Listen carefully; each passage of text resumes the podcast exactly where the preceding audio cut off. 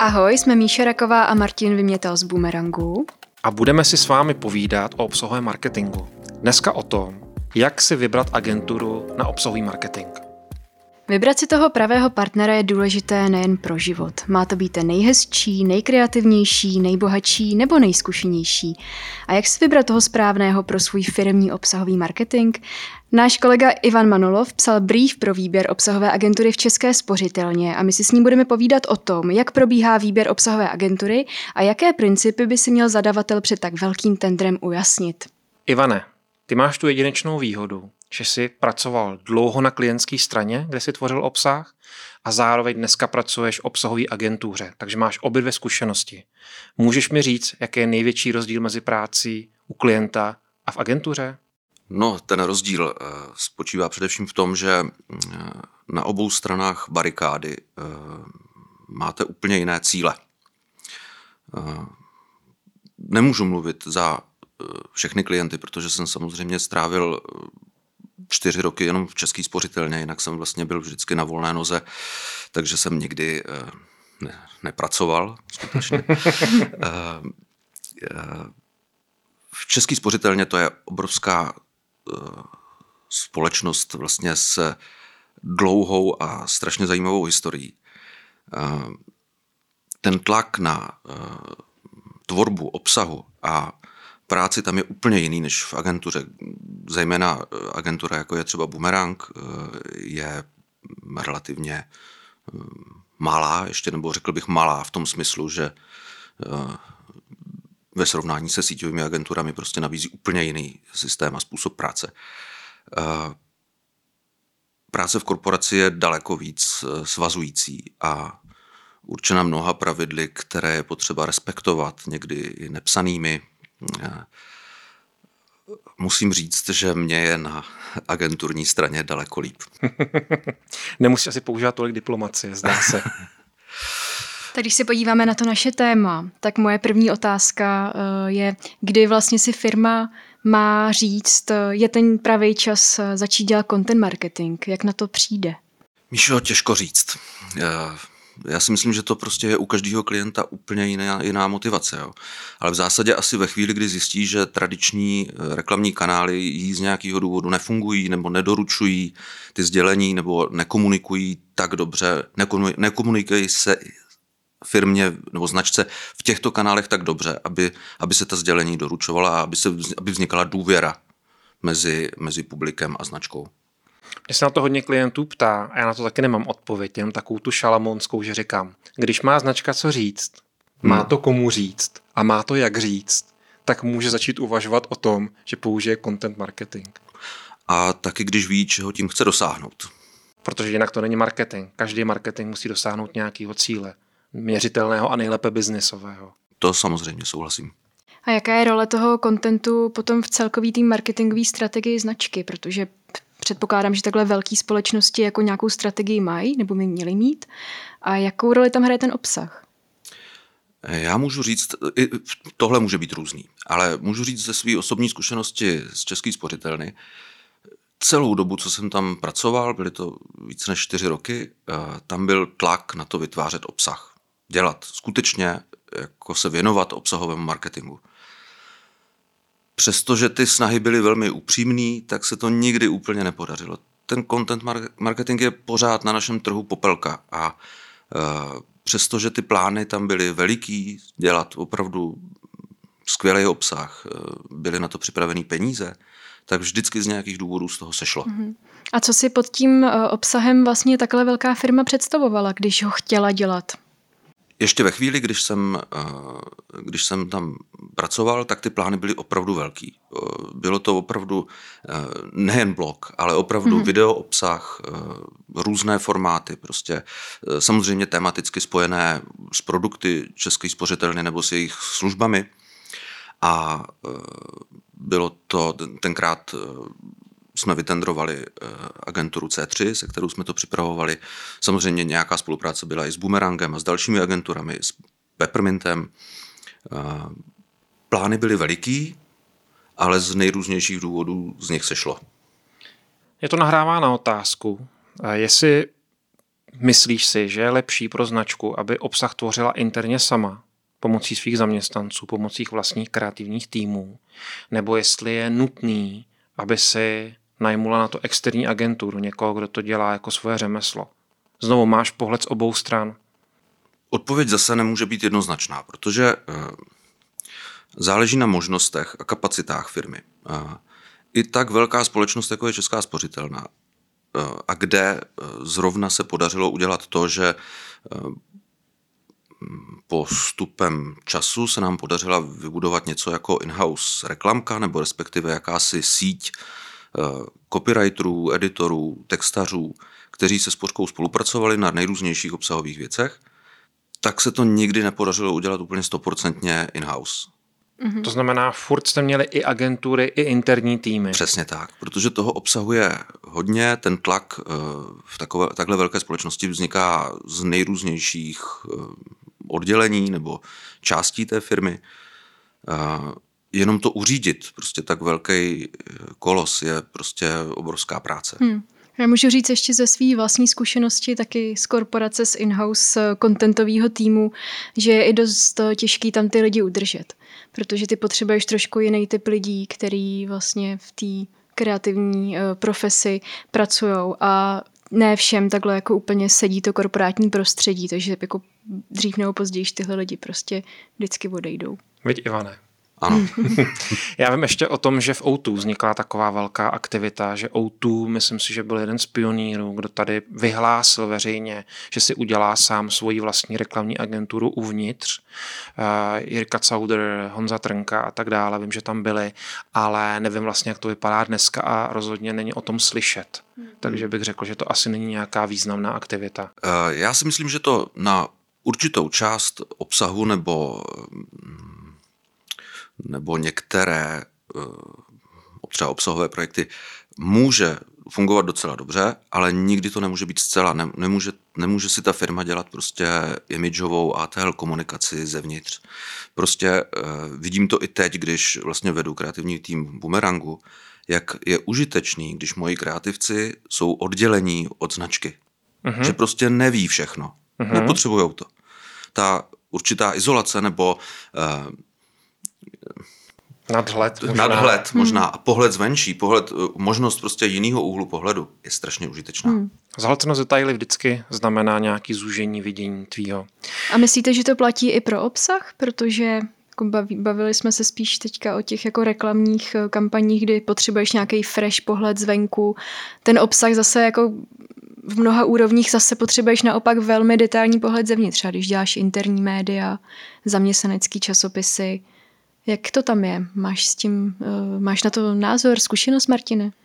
Názor na to mám, ale nevím, se týká téhle otázky přesně. Moje zkušenost je taková, že si mi vždycky všichni lidi od klienta stěžovali na to, že, se pro ně, že je pro ně obtížnější získávat podklady od svých lidí, od svých kolegů, než vlastně pro agenturu. Že dost často agentura tím, že je externí, tak má de facto důraznější páky na to, aby z těch zaměstnanců a kolegů získala ty podklady, než vlastně ty jako jejich kolega, kdy pro ně je hrozně jednoduchý tě odmítnout nebo to odložit. No, protože mezi klientem a agenturou je nastavený proces, je většinou nějak smluvně e, dán. Takže ve chvíli, kdy agentura řekne ano, uděláme vám to do 14 dnů, ale potřebujeme mít podklady do týdne, uh-huh. tak uh, tam vzniká jasně daný uh, proces, který, který buď funguje nebo nefunguje. Prostě. Takže nějaký limit nám možná pomůže, aby ta věc se stala. Zpátky k tomu výběru agentury. Co je první krok, který by měl klient udělat, pokud si chce vytendrovat externího partnera na obsah? Ty jsi to dělal ve spořitelně, jak to probíhalo, kromě samozřejmě několika měsíčních úvah managementu, že to má udělat? Pokud už eh, zadavatel ví, že chce dělat obsahový marketing, má přibližně stanovené jeho cíle, má rozpočet, ví, jakým způsobem ten proces chce řídit, eh, tak stačí napsat brief a poslat ho buď agentuře, o které vím, které důvěřuju, vím, že je dobrá a že eh, ten brief dokáže naplnit, anebo může vypsat tender a pozvat těch agentur několik. Kolik by si pozval agentur do výběrového řízení? Kolik má smysl pozvat agentur? Z mýho pohledu moc ne. Eh, já si myslím, že počet agentur by mě neměl přesáhnout číslo pět třeba. Uh-huh. Proč? jednak už tím výběrem já dávám najevo, s kým chci spolupracovat a dobře, na trhu jsou stovky agentur, ale já vím, jak pracují, sleduju jejich práci, takže vím, že bych chtěl dělat opravdu se třemi z nich možná. Mm-hmm. Ale nejsem si jistý, jestli kreativně naplní to, co potřebuju, tak jich pozvu dobře, čtyři, pět, aby mi předvedli své výsledky. Eh, myslím si, že eh, pozvat do tendru deset agentur, kdo to má sakra hodnotit pak, že to je nechci trávit týden tím, že budu procházet prostě prezentace a vyjadřovat se prostě ke každému nápadu. Mhm. Mluvil jsi o briefu mm-hmm. do tendru eh, obecně.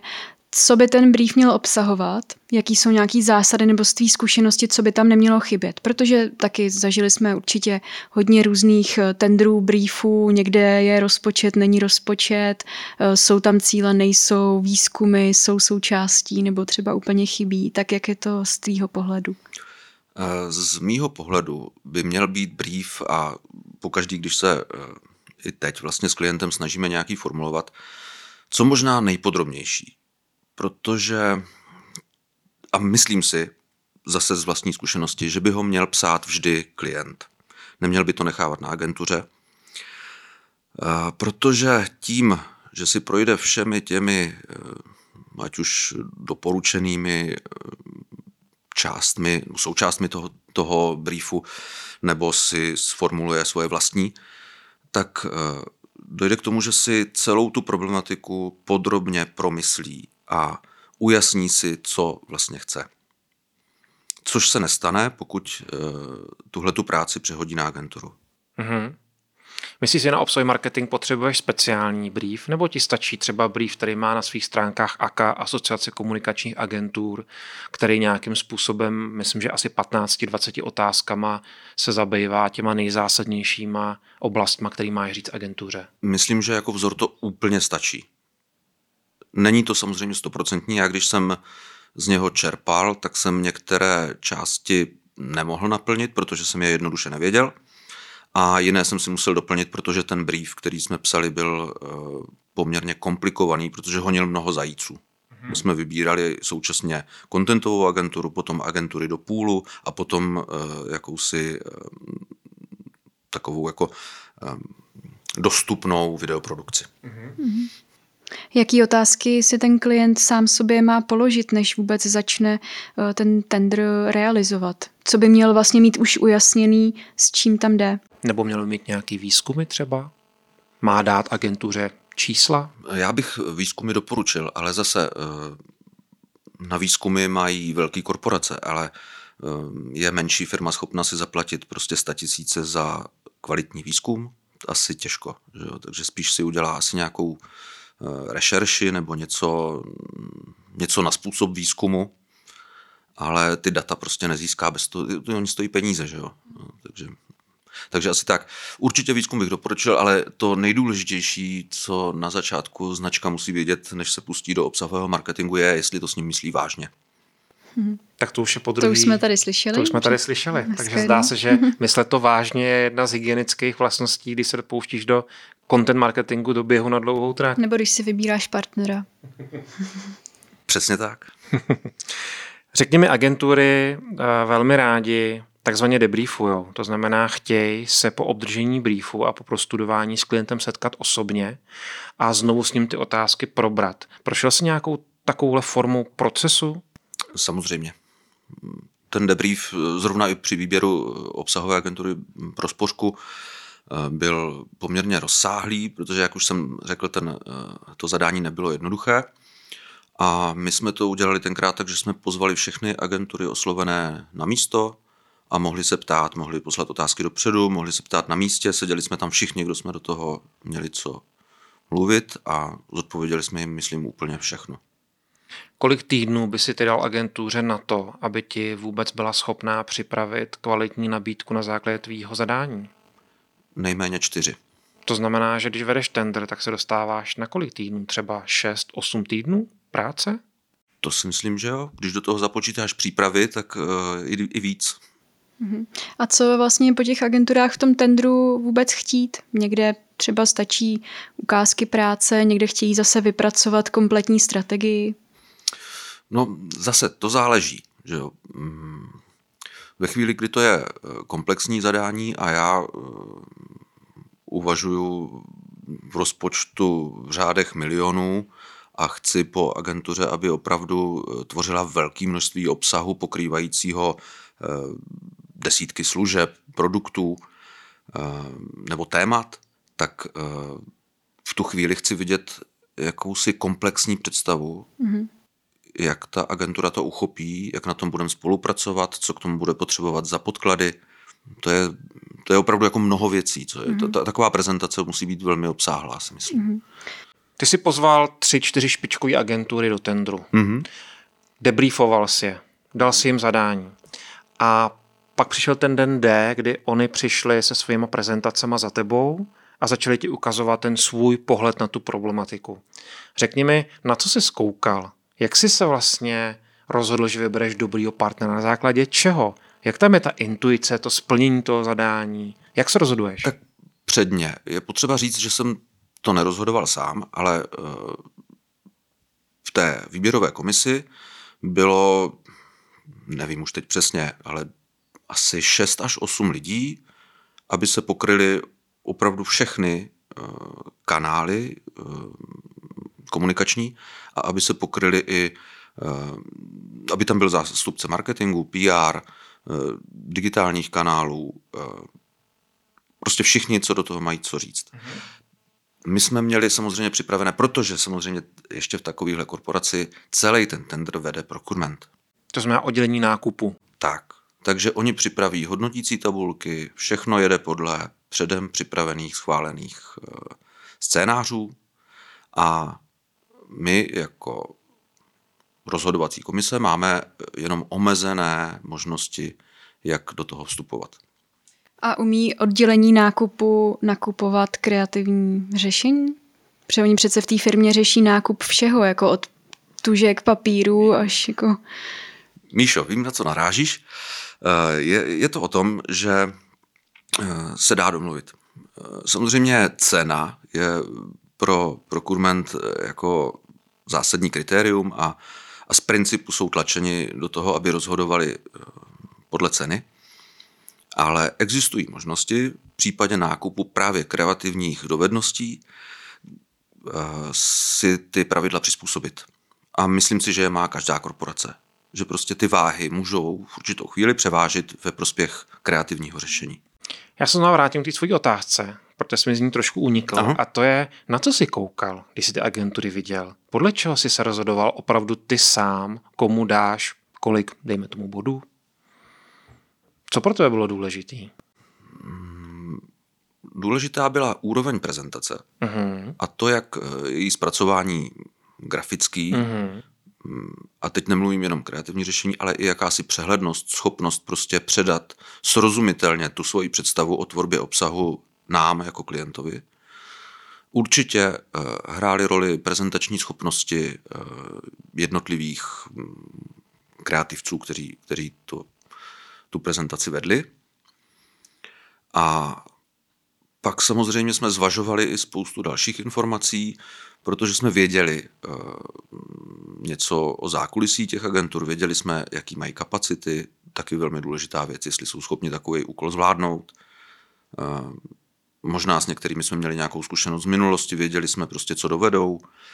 Eh, je to zase, to, to rozhodování je velmi komplexní, ne, ne, nedá se úplně říct. Eh, ano, i ta cena tam hrála roli, to je pravda. A dá se říct, že když ty agentury nějakým způsobem znáš, jak se prezentují, jako dělají práci, že tě některá z nich dokáže u tendru překvapit, příjemně, nepříjemně, nebo spíš oni opravdu přinesou takovou práci, která odpovídá ty jejich značce, tomu jejich dlouhodobému profilování? Já můžu říct, že určitě agentury dokážou překvapit, protože neznám agenturu, která by nosila jenom špičkové věci a neznám agenturu, která by nosila samý blbosti, prostě taková by nepřežila. Že? Každý agentuře to občas v nějakým tendru sedne líp, někteří hůř. Nemůžu říct, jako že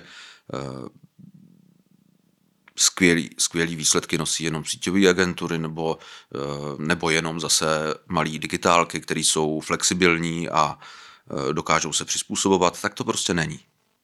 Kdyby se dneska mohl rozhodnout, že ten tender uděláš znova, protože máš novou dvouletou zkušenost v agentuře, to znamená na druhé straně, jak by ten tender vypadal? Určitě bych uh, některé věci změnil, ale neumím asi říct přesně které. To, na, na tuhle otázku bych se asi potřeboval líp připravit a malinko se k tomu vrátit a projít si to celý. Přece jenom už to je víc než dva roky a ne, nemám všechny detaily uložené v hlavě. Ale teď seš ten, kdo chodí. Teď seš na té druhé straně. Ano. Protože ty prostě si seděl v komisi a díval ses na agentury, psal si jim zadání, ale dneska ty dostáváš zadání a ty seš před tou tabulí a říkáš to svoje řešení. Ano, ale eh, to je trošku něco jiného, než eh, abych ti odpověděl na otázku, co přesně bych udělal mm-hmm. jinak v tom, eh, v tom výběrovém řízení. To, že já teď musím vlastně přijít za klientem a přesvědčit ho, že můj koncept je správný, že moje vidění jeho problému nebo moje řešení jeho problému je to nejlepší. To je samozřejmě teď úkol číslo jedna a a záleží to na mě nebo na kreativcích, který zrovna eh, z mýho týmu prezentují. Tady tady ještě, jestli se můžu vrátit k těm penězům, jo? padlo tady eh, několik eh, zajímavých poznatků o, o cenách v tendru a o vynaložený práce agentur. Ta moje první otázka je na Martina. Ty vlastně děláš nový biznis v Boomerangu, takže ty tendry jsou tvůj denní chleba a výběrka a tak.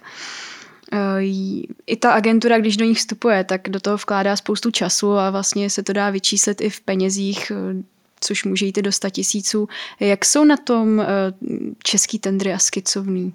Skicovný, takový slovo, který je naše oborový. Možná, že některý z posluchačů ani nebudou znát. Je to de facto částka, kterou klient zaplatí za to, že agentura vůbec zpracuje do tendru nějaký návrh. A vychází to skicovný právě z toho, že i klient ví, že agenturu to něco stojí na jejím časem lidí. Moje zkušenost, a můžu to říct úplně konkrétně do éteru, je, že takový malý tendry eh, jsou okolo 50-60 tisíc korun, který do nich agentura musí vložit na mzdách, na času zaměstnanců. Velký tendry jsou okolo 150-200 tisíc korun, který agentura vkládá. A tendry, o kterých mluví Ivan, jako je třeba Česká spořitelná nebo třeba LMC, jsou třeba nákladově za 300, 400, 500 tisíc korun, takže jsou to opravdu nákladné věci. Proto i agentura se musí rozhodnout, zda do tendru vůbec půjde. Uh, nevím, jak to dělají jinde. My sami máme tabulku, kde hodnotíme určitý kritéria toho tendru, jak ta značka je pro nás přitažlivá, jak je vysoký rozpočet, jaký lidský kapitál pro to bude potřeba. Mm-hmm. Kolik je tam agentur? Kolik třeba? je agentur v tom mm-hmm. tendru, jestli je skicovný nebo není skicovný. A na základě toho hodnotíme, zda do tendru půjdeme nebo nepůjdeme. Ale zpátky ke skicovnému. Za 20 let, co tuhle práci dělám, jsem skicovný zažil možná desetkrát. A prošel jsem, dejme tomu, 120, 150 tendrama za tu dobu. Takže je to opravdu jenom menší část klientů, která se rozhodne, že dá agenturám nějaké peníze za to, že připraví nabídku a z části, podotýkám z části, pokryje jejich náklady. A myslím si, že zrovna Česká spořitelná to byla. Myslím si, že tam nějaké skicovné bylo. Bylo tam nějaké malé skicovné v řádu nižších desítek tisíc mm-hmm. za mhm. zpracování té nabídky. Mm-hmm. A když se říkalo, že se teda jako agentura vlastně rozhodujeme, jestli vůbec do toho tendru půjdeme nebo nepůjdeme, jaký je ten poměr, to, co nám přijde a do čeho jdeme? Tak nejdeme zhruba do 20% tendrů, to znamená, že do většiny jdeme, do 80%. A, a pak už to o tom, jestli dokážeme nebo nedokážeme vyhrát a o tom si musí každý salesman, každý obchodník vést svoji vlastní statistiku. Mm-hmm. Do kolika tendrů si Ivane vstupoval v Boomerangu ty? Kolik nabídek jsi zpracoval? Já tu nepracuju tak dlouho, tuším, že to byly čtyři, čtyři mm-hmm. tendry. Mm-hmm. A je některý, který tě bavil, který se ti líbil, jak byl organizovaný, protože znovu mluvíme o tom, jak vybrat content marketingovou agenturu? Upřímně, zatím jsem moc tendry spokojený nebyl, protože většina z nich probíhala korespondenčně. Mm-hmm. A podle zkušenosti i mých kolegů uh, vím, že korespondenční tendry se prostě nevyhrávají. Něco tam slyším mezi řádky. Máš pocit, že klienti dali korespondenční tendry proto, aby si ověřili, jak vypadá trh, aby se podívali na nějaké kreativní řešení a možná si vybrali? Že to nemysleli právě vážně? Nebo už mají vybráno vážně? třeba? Možná mají vybráno a z důvodu nějakých pravidel musí prostě tendrovat. Netuším. Eh, eh, obecně mám za to, že tender, kde nemůžu přijít a osobně odprezentovat eh, kreativní řešení, je špatně. To znamená, klient to musí myslet vážně, musí udělat dobrý brief, dobrý zadání a musí tě na šanci osobně obhájit tu tvoji myšlenku, to řešení jeho problému, který mu neseš. Jsem o tom přesvědčený. A když se posuneme dál, teda je po tendru, máme vybranou agenturu, tak můžeš nám nastínit, jak probíhá ta spolupráce, co třeba ta firma, ta agentura si musí na začátku dobře rozmyslet, naplánovat, nastavit. Čím projde? No v případě uh, velkých úkolů je to taky velké množství věcí, co je potřeba si ujasnit hned na začátku, ještě před začátkem spolupráce. A to je především zodpovědnost za jednotlivé fáze toho procesního řízení, nastavit si eh, velmi přesně, pokud možno co, co nejpřesněji, eh, způsob komunikace, komunikační kanály, způsoby dodávky těch eh, jednotlivých částí obsahu, to, to je opravdu, o tom bychom asi mohli mluvit tak 10 hodin. Kolik týdnů to nastartování spolupráce po vyhraném tendru může trvat? Může trvat i měsíce. To znamená, že představa, že si vyberu agenturu a začnu si spolupracovat během pár týdnů, je spíš sci-fi. Uh, ne vždy, protože když v případě, že agentura jedná s majitelem nebo s výkonným ředitelem, nebo s někým, kdo prostě rozhoduje, tak to může všechno trvat v řádu dnů. Ve chvíli, kdy jednáte s manažery na různých stupních řízení, kteří podléhají jiným manažerům na různých stupních řízení, vyšších stupních řízení, tak je to strašně komplikovaný. Aha. U vás ve A ne, že by, jenom, pardon, že ti do toho skáču, ne, že by ty lidi nechtěli, ale prostě uh, korporace je má jiný tempo než práce v agentuře. To je úplně něco jiného. Taky ale korporace je tady desítky nebo někdy stovky let, jako v případě Český spořitelny. Takže ona Téměř si to, dvě stovky let. Dvě stovky let. Takže ona si to tempo může dovolit. Takže stačí dobře nastavit očekávání na obou stranách a může to fungovat. Vztah je vždycky o očekávání a vybrat si dobrou obsahovou agenturu trvá dny nebo týdny, ale spíš týdny, řekněme. Potřebuješ k tomu sformulovat dobrý zadání, Potřebuješ jí dát šanci obhájit to osobně, to jsme říkali. Potřebuješ jí zaškolit, protože asi tě musí dobře znát, takže ten proces i po tom výběru trvá dál intenzivně. Ehm, nám se osvědčila spolupráce, ať už jsem eh, spolupracoval s agenturou nebo s freelancery, které jsem si najímal, tak se nám osvědčila spolupráce v jakémsi hubu to, že jsme měli možnost eh, si sednout do jedné místnosti lidi, kteří eh, perfektně rozuměli produktu, lidi, kteří uměli psát, lidi, kteří uměli nastavit linku té komunikace a povídali jsme si o tom. Eh, těch způsobů, jak může agentura a zadavatel spolupracovat, je určitě mnoho, ale princip vlastně redakčních rád, pravidelného setkávání, probírání těch témat a služeb a funkcí produktů je strašně důležitý. Eh, principiálně eh, lidi, kteří mají obvykle na starost produkt, eh, ho taky strašně milujou. Myslí si, že tak, jak ho milují oni, ho milují i lidi, nebo to stejné, co na produktu miluju já jako produktový manažer, musí přece milovat i publikum a to většinou nebývá pravda. Tam je potřeba najít vlastně to, kde se ty dvě věci potkávají. To znamená potřeba zákazníka a jakási přidaná hodnota toho produktu nebo služby.